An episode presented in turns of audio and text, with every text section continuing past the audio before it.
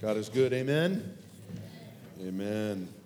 It's good to be in the house of the Lord this morning.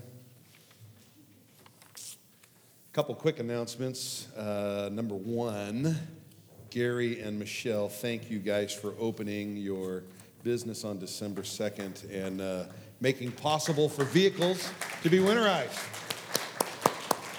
Thank you, thank you. Then I want to just by way of reminder encourage everyone. We are in the midst of a fundraiser. We're calling it Kingdom Builders, where our desire is that all of us would be engaged as kingdom builders. And so I want to encourage you to prayerfully consider what you might do even before the year end as we are preparing to move forward in our building program. We are anticipating taking possession of the building and uh, beginning work there in the new year. And so, very much want to encourage you to be a part. We have a $50,000 matching gift that has been given. And so, we are above 10,000 already that has been uh, quote unquote faith uh, given. And uh, so we are asking you also to be a part. We have these also out at the connection table. We encourage you to pick one of these up, prayerfully consider your part that you might be involved uh, in this year end. So, encourage you in that area. Also, you'll note out there we have these invite cards. They're small squares like this, and it is an invitation to come and be a part of church. Come and be a part of a fellowship. Come and be a part of what God is doing. And so we want to encourage you to grab a stack of those and let's step out of our proverbial box and let's begin in a greater measure inviting friends, family, coworkers, associates, strangers to come and be a part of what God is doing. Can I get an amen? Amen. Well, praise the Lord. I want to give quick testimony as you're turning in your Bibles to Exodus chapter 1. I want to give quick testimony to our Wichita dinner, our Wichita community dinner that we had this past Friday night. I will tell you that many of you uh, from last week's appeal to be a part, to step out and to serve in our community, many stepped up to the plate. So I want to say thank you publicly for your labors. Thank you, Rhonda, for your work and preparation. And we had a phenomenal outreach dinner. It was absolutely epic. There were at least 50 guests that we had, and I want you to know and I want you to feel tangibly that this is our church family there. And we meet with them once a month. And it's the body of Christ, and we are encouraging them in faith. We're supplying a meal, and we're loving on one another, and we're loving on them. And so I just want to encourage you because God is prompting us to expand and to do more work even in Milwaukee. And so we want to encourage more involvement, more outreach. And so that's just a little plug there. It was an amazing time. I also want to mention next Saturday, the Saturday immediately following Thanksgiving, we have a group that is going to be down on the streets of Portland loving those that are marginalized in their living. And we're inviting you to be a part of that as well.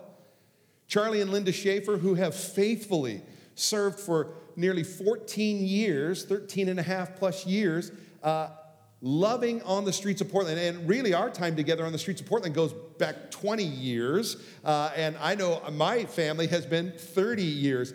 We're doing the exact same thing that God had given us some 30 years ago. We are simply bringing a meal to meet the needs of the outer man. We're loving on people. We're expressing an opportunity to pray with them, to help and see God meet the needs of the inner man. We're praying for our city because God has called us to do that in the Word of God. And we are also pr- praying for those institutions that help marginalize people in their living. And we're asking God to shut down businesses that represent the kingdoms, if you will, of this world. And uh, we're talking about like pornography and prostitution and that kind of stuff. And God is moving and God is doing great things. But in addition to that, next Saturday, this is short order, short notice. We're taking socks and we're taking hats and possibly even gloves, and we need your help. It would be amazing that if our team next week, number one, had more folks. So, folks, come see Charlie and Linda. Will you guys just wave your hands right here? See these two. We need you. will you step out of your proverbial box and say, I'm going to go serve and I'm going to go love on people? And secondly, would you reach into your wallet, open it up to page 10, pull it out, go buy some socks, brand new socks. Maybe it's page 20, buy a couple sets of socks. Maybe it's page 50. And you could buy even more, and we need to receive those by Friday at Charlie and Linda's house. Can we just bring them over there and stuff socks at your place? We got an amen. All right, that's great. So, will you be a part of that? Can I get an amen? That was puny. Can I get a stronger amen? Amen. amen. Yes. And if you're watching online, you can send those to us or bring them to the office or we'll just email us and we'll figure it out. Okay. Praise the Lord. You're in Exodus chapter 1. I want to say thank you to Pastor Matthew, my son, who uh, brought the word last week. If you were here last week, you heard an inspiring word. It really is the validation for those of us whose faith is in Christ. It was a validating message on a doctrine that we already hold near and dear to us that the scriptures are inspired of God.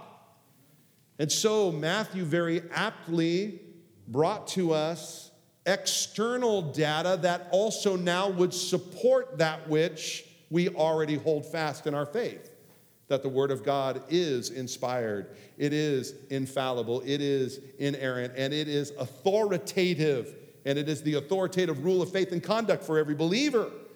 And so he brought information that was archaeological and historical that supports the Word of God. And so that was uh, an encouraging, encouraging word.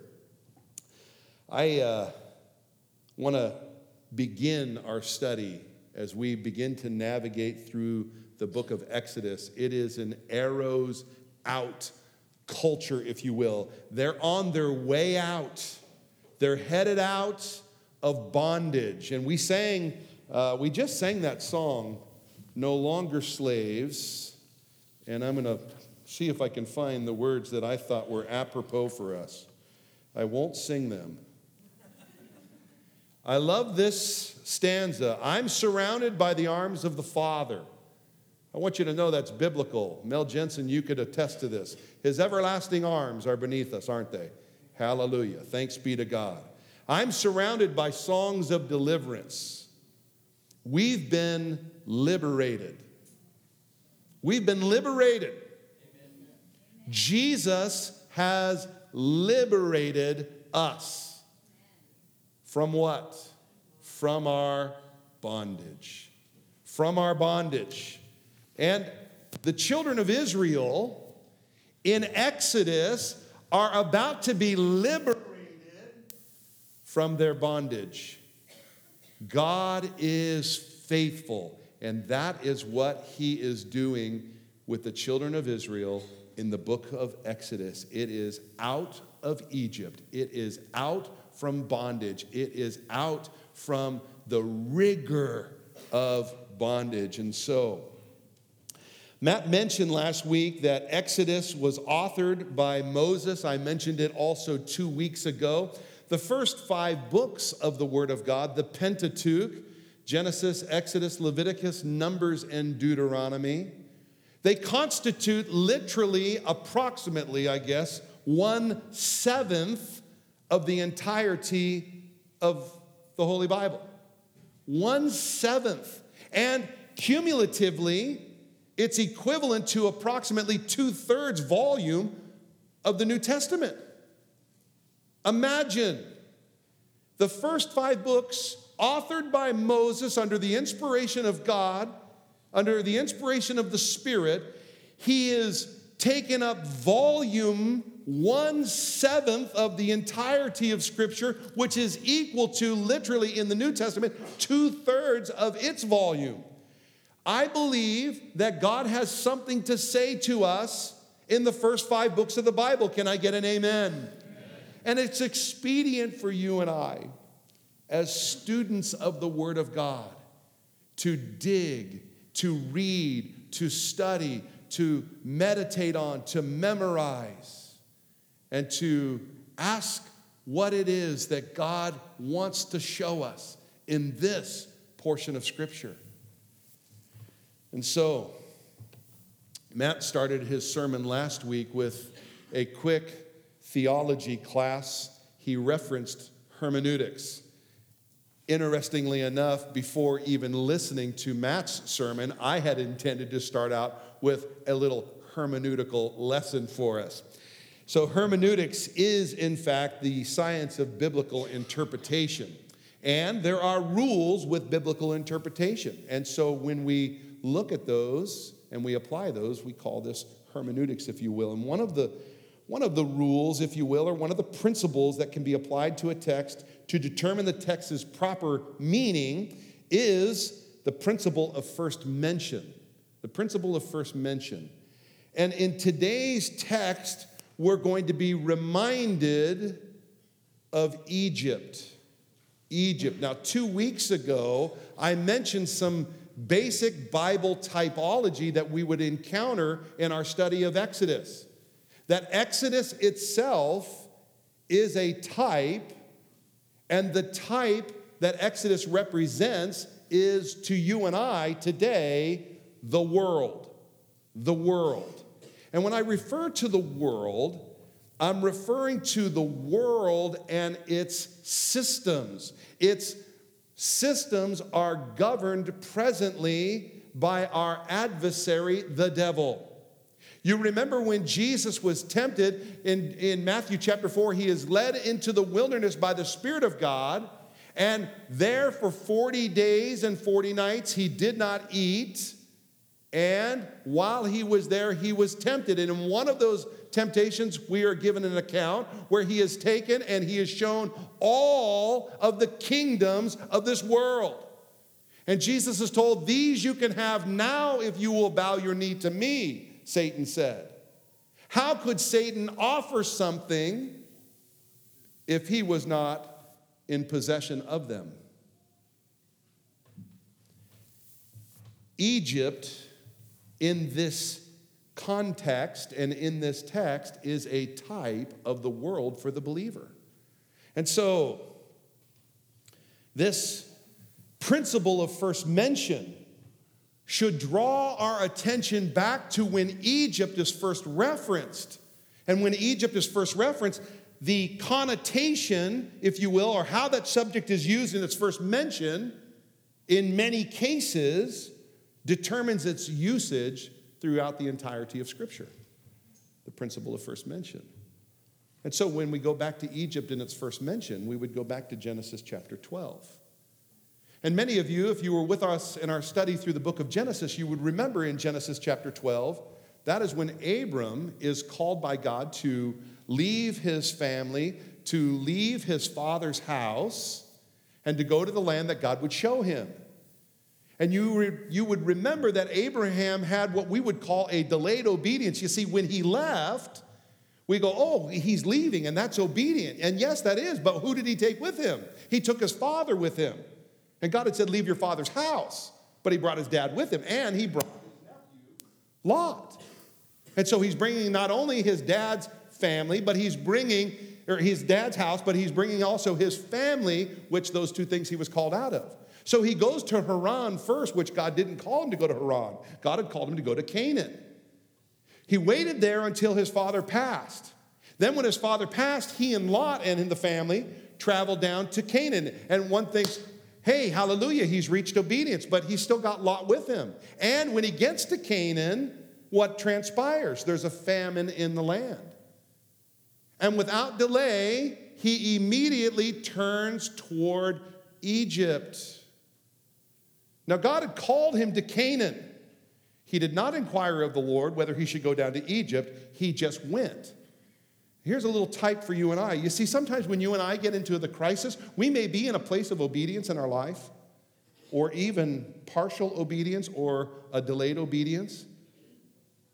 But when crisis hits, rather than waiting on the Lord, many trusting believers in Christ immediately turn to the world and the world systems to solve our problems. Sometimes we just look internally for our own ingenuity and our own abilities. And we really trust in ourselves more so than we trust in the Lord. And we see this in Abraham. And what happens with Abram when he goes down into Egypt is a lot of negativity. In fact, a tremendous amount. He lies, he engages in all kinds of behavior that is unbecoming. And in the midst of this, once it's all unraveled, he's sent away. And when he is sent away, he is sent away with some gifts. And one thinks, well, that was nice. He benefited from this whole operation. One of the gifts that he walks away with is Hagar, an Egyptian handmaiden. That later in the story of Abraham, later in the uh, narrative of Abraham's life, we discover that Hagar is not a blessing. In fact, it's through Hagar that he sires Ishmael, which was not the son of promise at all. In fact, after Ishmael was born, and then Isaac later is born, the son of promise. God says, Take thy son, thy only son, Isaac. God does not even recognize the work of the flesh that was the byproduct of Hagar. And so we see that Egypt is in a negative sense. And so hermeneutically, one could look at Egypt and say it's biblical to see in type that Egypt is a negative influence. So, as a type of the world, let us approach chapter one, and we'll begin in verse seven. Uh, the first six verses or so tell us of the children of Israel, those that are of the household of Jacob, numbering them by name. And it tells us in verse 6 Joseph died, and all his brothers, and all that generation. So we can understand that in this first portion of Exodus, some time is going to transpire. And we don't have the exact amount of time that is expiring, but we know that it's somewhere in a couple of hundred years of time that is going to transpire here. Okay? It says this, verse 7 But the children of Israel were fruitful and increased abundantly, multiplied and grew exceedingly mighty, and the land was filled with them. Now there arose a new king over Egypt who did not know Joseph. And he said to his people, Look, the people of the children of Israel are more and mightier than we. Let me stop here for a moment. It says in the text, a new king. Matthew gave a tremendous amount of history in his sermon last week. If you missed that sermon, I would encourage you strongly to listen to it online. It is a worthwhile history of this time period. And remember, if one seventh of the whole of Bible, the whole of the Bible, is written of this time period, it would behoove us to have a little bit of history associated with that time in the Word of God.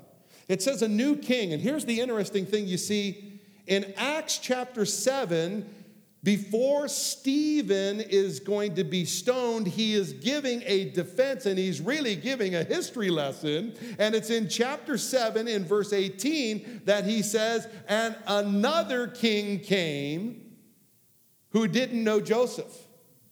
The word another there in the Greek has two definitions, or there are two words that mean another allos and heteros. Allos would be like if we were talking about fruit and I was going to give Matthew the same fruit that I had, and if I had an apple and I was going to give him another fruit, I would be giving him another apple. It is the fruit of the same kind. Allos. But heteros would be, it might be a fruit, but if I had an apple and I was going to give him another heteros, it would be like giving him a pineapple. It's a fruit still, another king. It's a king, but it's not of the same kind. And so it says a new king. Stephen tells us that it's another king, it's a different king. It's a different king. It's a different lineage. In fact, Isaiah the prophet, interestingly enough, identifies in Isaiah chapter 52 and verse 4 that there is a king that brings, if you will, bondage on the children of Israel without cause, and it identifies that it is an Assyrian. identifying this time period. Now, there is a time period in Egypt's history where there were descendants, the uh, Hyksos, and the Hyksos people were non Egyptian descendants, if you will. Some would hold the descendants of Japheth, some would hold the descendants of Shem, Semitic. And we know that Shem's second son is Asshur, whom the Assyrians are the descendants of. And some would hold that it was during that 150 years from uh, 1720 BC all the way to 1570 BC that that new king that is referenced right here is identified in that 200 plus year period between Joseph and Moses. And so, this new king, he didn't know Joseph. And here's the interesting thing we know in that series of pharaohs that would have occurred during that time and just after, they would not have known Joseph. And the scripture tells us in Exodus chapter 5 and verse 2, when Moses has come before Pharaoh, he says, Who is the Lord that I should obey him? I don't know the Lord, is what the Pharaoh says, which is very different in contrast to the Pharaoh during Joseph's days. For the Pharaoh during Joseph's days, in Genesis chapter 41 and verse 39, tells us that he knows of the Lord. He says, Hey, God has revealed these things to you, Joseph. He identifies the Hebrew God. And that's something powerful for us to remember. Now then, it goes on though. And it says this Now there arose a new king over Egypt, verse 8, who did not know Joseph. And he said to his people, Look, the people of the children of Israel are more and mightier than we. Come, let us deal shrewdly with them, lest they multiply. And it happened in the event of war that they also join our enemies and fight against us, and so go up out of the land. Therefore, they set taskmasters over them to afflict them with their burdens. And they built for Pharaoh supply cities, Pithom and Ramses. But the more they afflicted them, the more they multiplied and grew, and they were in dread of the children of Israel. So the Egyptians made the children of Israel serve with rigor and made their lives bitter with hard bondage, in mortar, in brick, and in all manner of service in the field. All their service in which they made them serve was with rigor.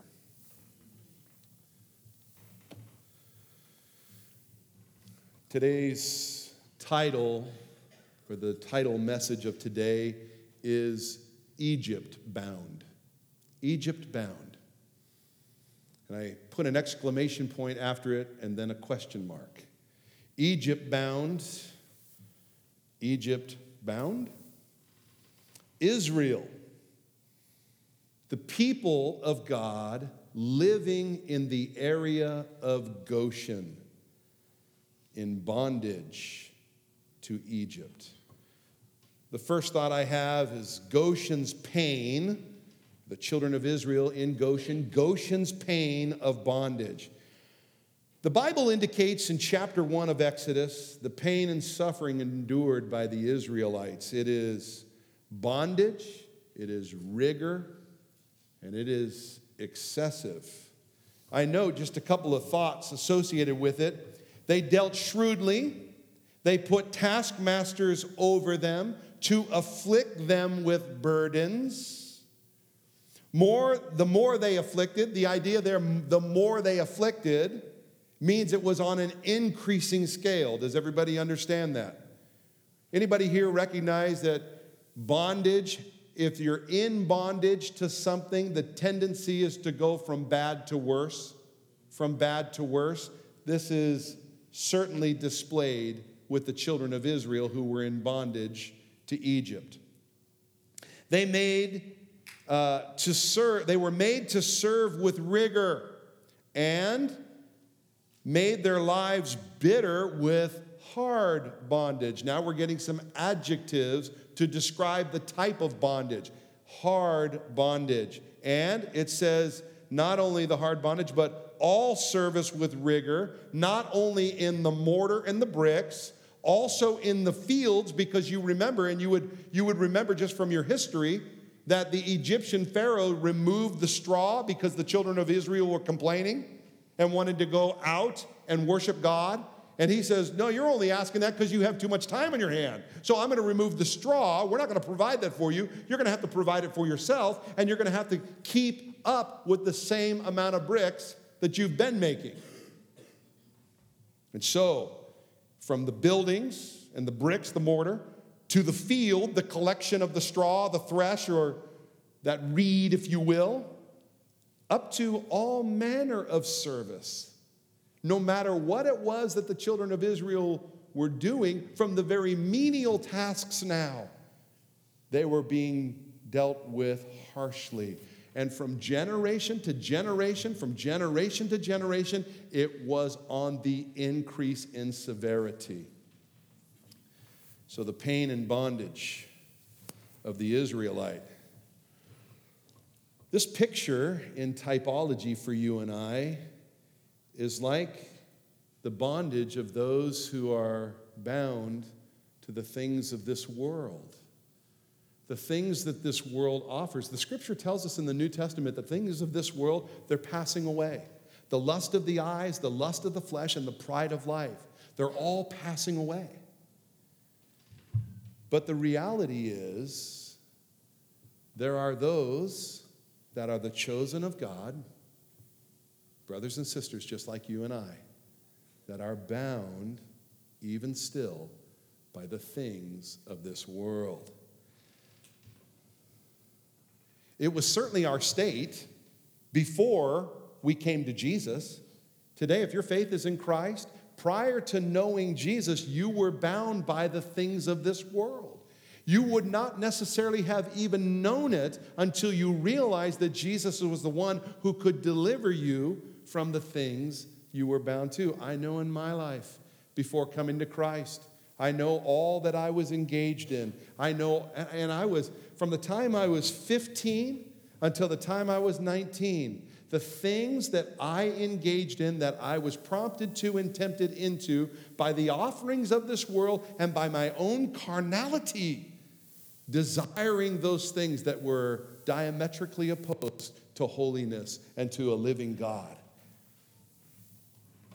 To the Christian, to the born again, there are those yet who, though they're saved, they're still living in this world and engaging in the things of this world. And it brings about bondage in our lives. It brings about bondage, an enslavement, if you will. Ephesians 2 encourages us that we ought not be and we ought not view these things as pleasurable, but rather that they are bondage and that we are being held captive. Romans reminds us also the things you lend your members to, to those things you will become slaves. It will become your master. And so it's expedient for you and I to not be bound, but to receive that deliverance that Jesus has provided and supplied for us. Well, let's not only talk about the pain of that bondage, and lest I spend too much time giving examples today of brothers and sisters that maybe you would even know, maybe it could be you, that are suffering with the pains of bondage and sin. In other words, there is an inordinate affection for the things of this world, and when one engages in them, it becomes a downward spiral because the insatiable desire for more is produced. More, more, more. People find themselves in a place they never thought they could be and they thought, oh, it just started so simple, so simple. That first attraction, that first engagement in, and from that point, someone ends up over here and they think, how did I ever get here? How did I ever get here? The progression. Goshen's progression of bondage. We won't go there this morning. You can write this down, and we will be there in a couple of weeks. But Exodus chapter 5, verses 5 through 19 also describe this progression. Chapter 1, definitively, we see the progression, then we hear the actual progression being played out in chapter 5. An increase, uh, if you will, the removal of the thresh, the increase of the quota. They were beaten when they could not reach their quota. In other words, they're given an impossible task. And when they cannot perform that task, the taskmasters were beating them. Can you imagine being given an impossible task and then being held accountable for not meeting it? That's a terrible place to be. But that, in fact, is what happens with bondage.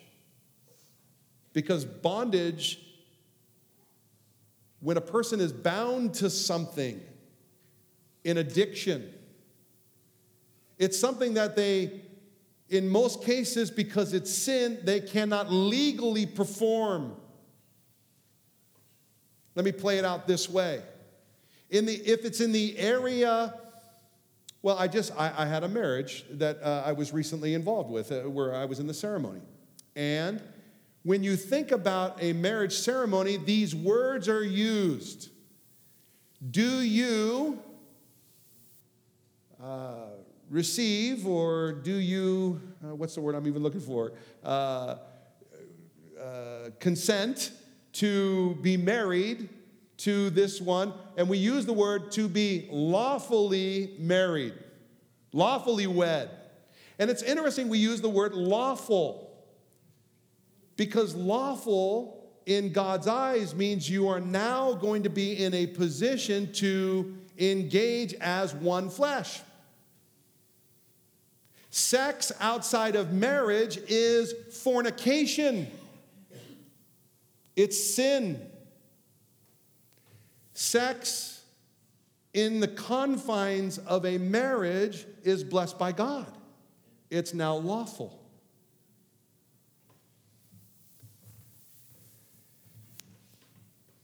The progression, again, in this, the way is those that are trapped in the world. Attraction, affection, affinities, they grow stronger over time over time those unlawful things to do. Addictions develop and grow stronger over time. People find themselves more deeply rooted in the things of this world. You know, it's interesting to me, statistically, those who have done surveys on the church have identified those that have received Christ as Lord and Savior the largest percentage of that occurs prior to the age of 25 years old. If we did a quick hand survey here this morning and we asked the questions, how many of you received Christ before the age of 18? There would be a large number that would raise their hands. There would be another larger number, or a large equal to, or perhaps slightly smaller, from 18 to 25. But generally speaking, 80% of those who know Christ today would identify that they received the Lord prior to the age of 25. It's interesting to just put those statistics associated with the realities of the bondage of sin. The longer someone is bound in sin, the longer someone is under the influence, if you will, of the things of this world, the less likely they will be to yielding themselves to Christ. 20% from 25 years all the way up to the oldest person on the face of the earth represent 20% of believers in that age bracket. I believe it's directly proportional to the bonds, if you will, and the progression of sin. Hearts can be seared to even conviction, the conviction of the Holy Spirit in their lives. We know that the scripture tells us that the Holy Spirit is convicting the hearts of those that are in the world with uh, sin uh, and righteousness and judgment. And that conviction of even knowing right and wrong can get very fuzzy for someone who's moved downstream, if you will, in the systems of this world. Think about where you were before you gave your heart to the Lord. Are you thankful today that Jesus reached out, reached down, and pulled you up out of the miry clay and opened your eyes? Thanks be to God. Listen, there are those who don't know the Lord that are in bondage, and it's in an ever increasing fashion. And our prayers are for those that there would be an awakening and that we would be actively engaged in the Great Commission, reaching out. The scripture tells us in Proverbs rescue those being led away to the slaughter. Rescue them. That's our assignment from the Lord to reach out and to go snag and to put roadblocks and encourage people in the things of the Lord. But there are those that are part of the body of Christ, those that have received Christ as Savior, that are like the Egyptians once they came through the Red Sea. Three days into the wilderness of Seir, they're looking back and saying, We should just go back to Egypt. We should just go back to Egypt. Many believers look back to their former life and the former things in the world with a longing for those, with a longing, longing for Egypt, longing for the things of this world. What is it about the allure of this world? What is it about our adversary, the devil, who is bringing before us day in and day out temptation, opportunity, the lust of the eyes, the lust of the flesh, and the pride of life. If you've been tempted by the allure of Egypt, whether wealth, pleasure, power, or whatever it may be, and you find yourself entrapped and entangled, can I say to you this morning, you do not need to stay there. You do not. Jesus paid the price. He canceled the sin debt and he destroyed the power of the evil one over you. You are a child of God. You have diplomatic immunity, if you will. You have authority and power over the grip of this world, the grip of the enemy. It is up to us to exercise our authority and to walk in the power that Christ has provided. God says, All authority has been given to him. Therefore, I have given you, Jesus said, power to trample upon snakes and scorpions and all of the power of the evil one. How much power of the evil one? All. All. So, don't leave today. If you are in bondage to, if you are being unduly tempted beyond, you're thinking about sin kinds of stuffs perpetually, you're thinking about the things of this world more and more, perhaps it's even creating fear for you. Hey, don't leave in that place after the service, elders and pastors will be in the front. And those that want to pray with others, come to the front and be available to pray with people. And folks, listen. Listen to me this morning. We're family. No matter what it may be. These folks, they're not going to ask questions. It's not that kind of thing. If you want to tell what's going on, that's great. So they can pray more specifically. But if you leave today and you leave today in that thing or those things that you're struggling with without prayer, that's on you. Right? Everybody look, everybody look this way. That's on you. He has supplied and provided for deliverance. Just like with the children of Israel, he saw, he heard, he knows, and he sent his deliverer. In fact, turn in your Bibles real quick, just over chapter 6. Well, look at chapter 3, first of all. Look at chapter 3. Chapter 3, verse 7. And the Lord said, I have surely seen the oppression of my people who are in Egypt. I have heard their cry because of their taskmasters, and I know their sorrows, and I have come down to deliver them. Now flip over to chapter 6. Chapter 6, verse 6. Therefore, say to the children of Israel, I am the Lord. I am the Lord. And he says, I will bring you out from under the burdens of the Egyptians. I will rescue you from their bondage. I will redeem you with an outstretched arm and with great judgments. I will take you as my people, and I will be your God. Look, when God says, I will, he means he will. He will. You and I, we need not stay there. Jesus did not die on the cross, making a public spectacle of our enemy, triumphing over them through the cross, disarming them. He did not do that so that you and I can walk in apathy and complacency in our spirituality and our relationship with God Almighty.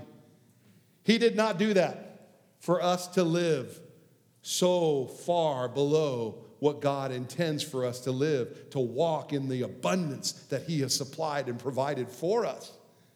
The newness of life.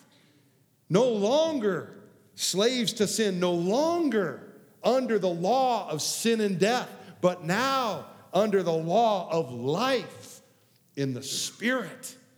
Thanks be to God. So God's provision out of bondage. We had God's or Goshen's pain of bondage, Goshen's progression of bondage, God's provision out of bondage. Hallelujah. Exodus chapter 2, which we'll look at even more deeply next week, God with the children of Israel sends his deliverer. in one of the most severe times when babies were being demanded to be killed, when boys were being told to be thrown into the river to die, God sends his deliverer, Moses. And Moses, for you and I, is like a type of Christ. You see, for you and I, who have lived in Egypt, God has sent his only begotten Son, Jesus, our deliverer. And he says he will take us out of the world. For the believer, our citizenship is where? Heaven. Hallelujah. We are seated with Christ in heavenly places. Thanks be to God. But he takes us out of the world, but he says, You're in this world, but not of this world. And he also promises, and that is, by the way, salvation. And then he says, Look, now that you're out of the world, I'm going to take the world out of you. That's sanctification. That's, that's the power of God working in our lives. We can't do it in, our, in and of ourselves. I can't do it. I have no strength in my flesh. Listen, though we live in the flesh and though we walk according to the flesh, the weapons of our warfare are not carnal. They are mighty through God, pulling down strongholds. Who are they mighty through? God. If I will walk in the power of his might, I can say no. Thanks be to God. To the temptations that come my way, I can say no to my carnal flesh when it is craving those things that are diametrically opposed to the Word of God. I can say no. And I, by the power of the Spirit of God who dwells in me, and by the power of the Spirit of God who dwells in you, can say no to the flesh Titus chapter 2 reminds us, Paul writing to Titus, he says, It is the grace of God that brings salvation. It has appeared to all men, and it, the grace of God, teaches us to say no to ungodliness and unrighteousness. It's just up to you and I to learn. That's that sanctification piece, taking Egypt out of us. Oh, we would not be bound by those former things he has provided for us. So, why is it that we constantly look back at Egypt? Why? Why do we sometimes in our walk with the Lord find ourselves in a place of spiritual dryness, a place of apathy and complacency, and we go back to our former things and we go back to the way we once lived and we look to the things of the world. We wonder about those who have more than we do.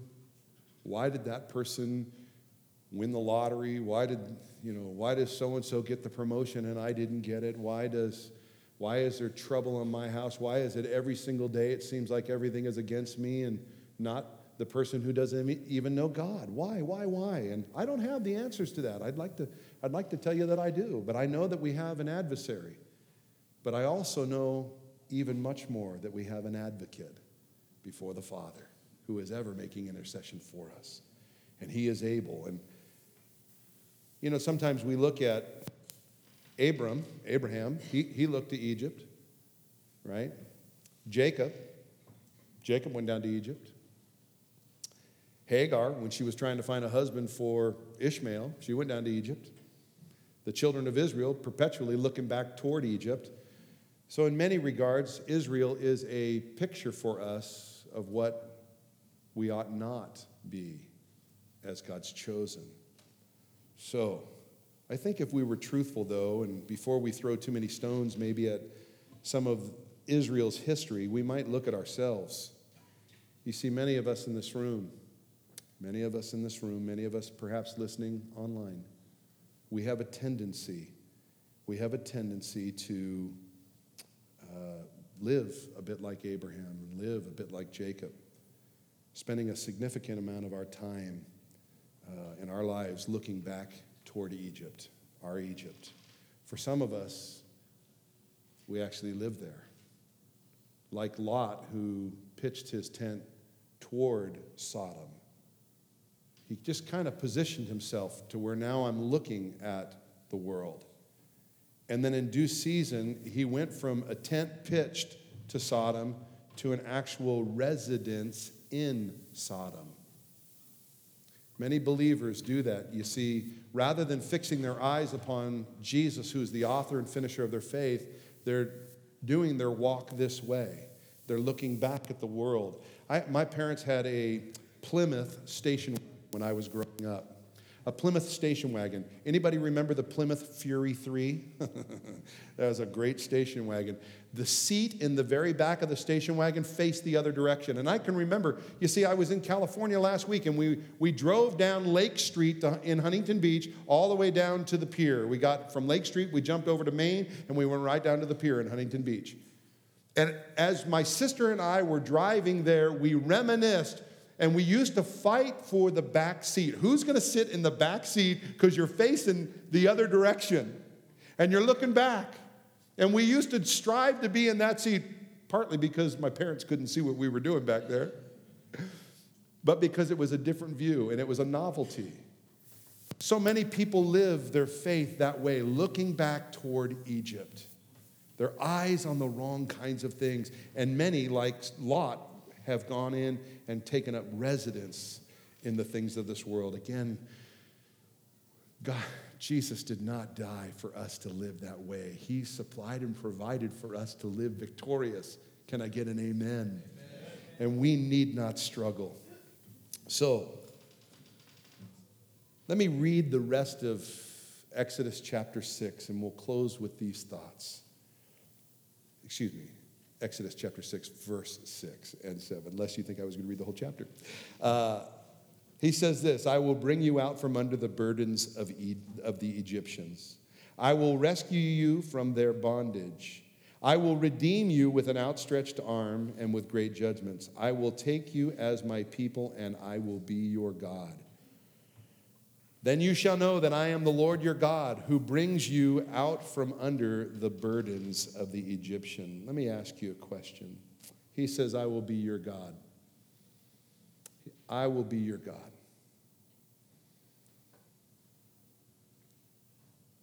We are warned in Scripture about idolatry. That is having a God before Yahweh. I wonder today what gods we worship in a really polygamous way. The children of Israel were notorious. They were called an adulterous woman because they had many quote unquote lovers. They had many gods. Scripture would reveal to us the God of mammon.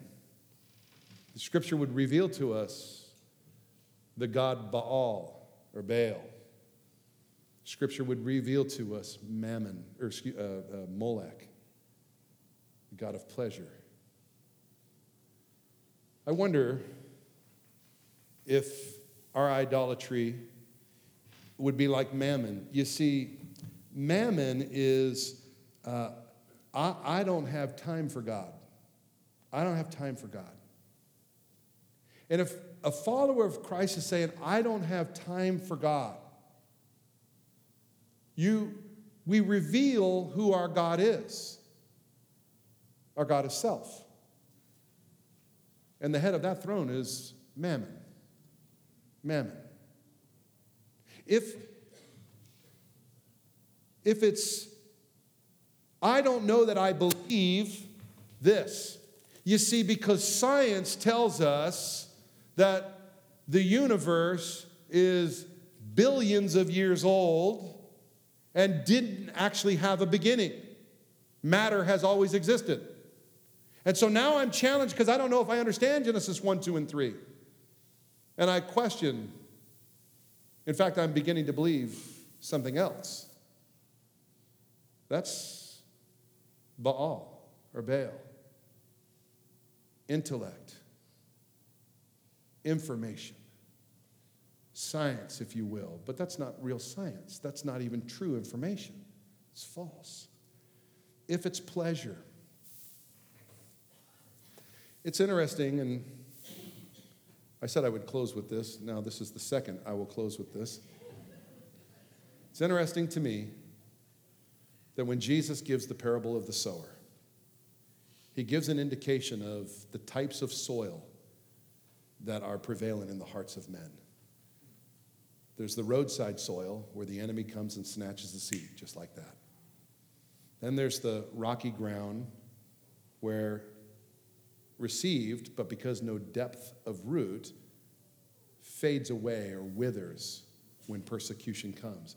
And then there's the tares where it grows up with the wheat or with the weeds and the word gets choked. And Jesus reckons it or likens it to the deceitfulness of riches, the uh, desire, if you will, for other things. Desire for other things. Other thing, desire for other things other than the kingdom of God. Pleasure. That is the god Molech. If you today are here and any of those represent something that you struggle with, get frustrated by, are tempted by in any way, shape, or form, and you're living like the children of Israel bondage, frustration, heartache, and difficulty. I'm going to invite the worship team. Pastor Dennis, would you come back up? And it's just now right before 11:30, I believe. It's right at 11:30. I'm going to invite you to stand with us this morning. And I'm going to ask if there are some of our elders are in this service here. I know our pastoral staff. If I can have others that would uh, like to pray, if you're a deacon and you would come and you would pray, uh, I would invite you to come to the front. And uh, we're just to we're to open this up to have people to come forward while we're singing. I'm no longer a slave to sin. Uh, guys, go ahead and just fill right across the front here. Uh, if we have any of those other brothers that would be here, that would be marvelous to have you come forward. And uh, I want you to, if you're struggling and you want prayer, will you take a moment? This will be concluding the service, so you're more than welcome to scoot when we're when we're done. But others, just come forward to pray. Come forward to pray. Don't delay. God wants to set us free. God wants us to walk in that deliverance. God wants us to walk in that newness. I'm going to pray a general prayer, and then we're going to open the altars, and Dennis is going to lead us. And then, Pastor Dennis, when we're done with that song, if you would just have that final word of prayer. If you're here, don't hesitate. No one's watching, no one's judging. We're just believing God for deliverance. Can I get a strong amen? amen. Hallelujah. Father, thank you that you have supplied and provided for us deliverance. Like the children of Israel who were in bondage in Egypt. So, the reality for many of your chosen people, they are living yet in bondage in Egypt. And yet, you have provided and supplied for us that we not live there, that we can be set free from the bonds of sin, that it is broken over us. Literally, the enemy has been disarmed. Father, will you Teach us wisdom to not pick up the enemy's weapons and hand them back to the enemy and say, Look, bring me into bondage again, for I desire to be there. No, God, may we say no to that and walk in that liberty that you have provided for us. Lord, will you help us in changing our affections, changing our heart's desire, that we would desire righteousness and holiness and purity and morality and character and integrity working in our hearts and in our lives. More so, God, so that we, God, might express our love toward you, living the way that you have supplied and provided for us. So, God, will you help us? Today, I pray that no one would leave this place. If any of those things have plagued in any shape, way, shape, or form, or even just been a level of temptation, in any way, shape, or form, I pray that they would come forward for prayer and walk in that newness and freedom. And so, Lord, we love you. And as our worship team sings, we just invite you. Uh, you can make your way if it's time to go, but you can come forward for prayer and deliverance. Lord, we love you and we praise you and we give you thanks. In Jesus' name, Pastor Dennis.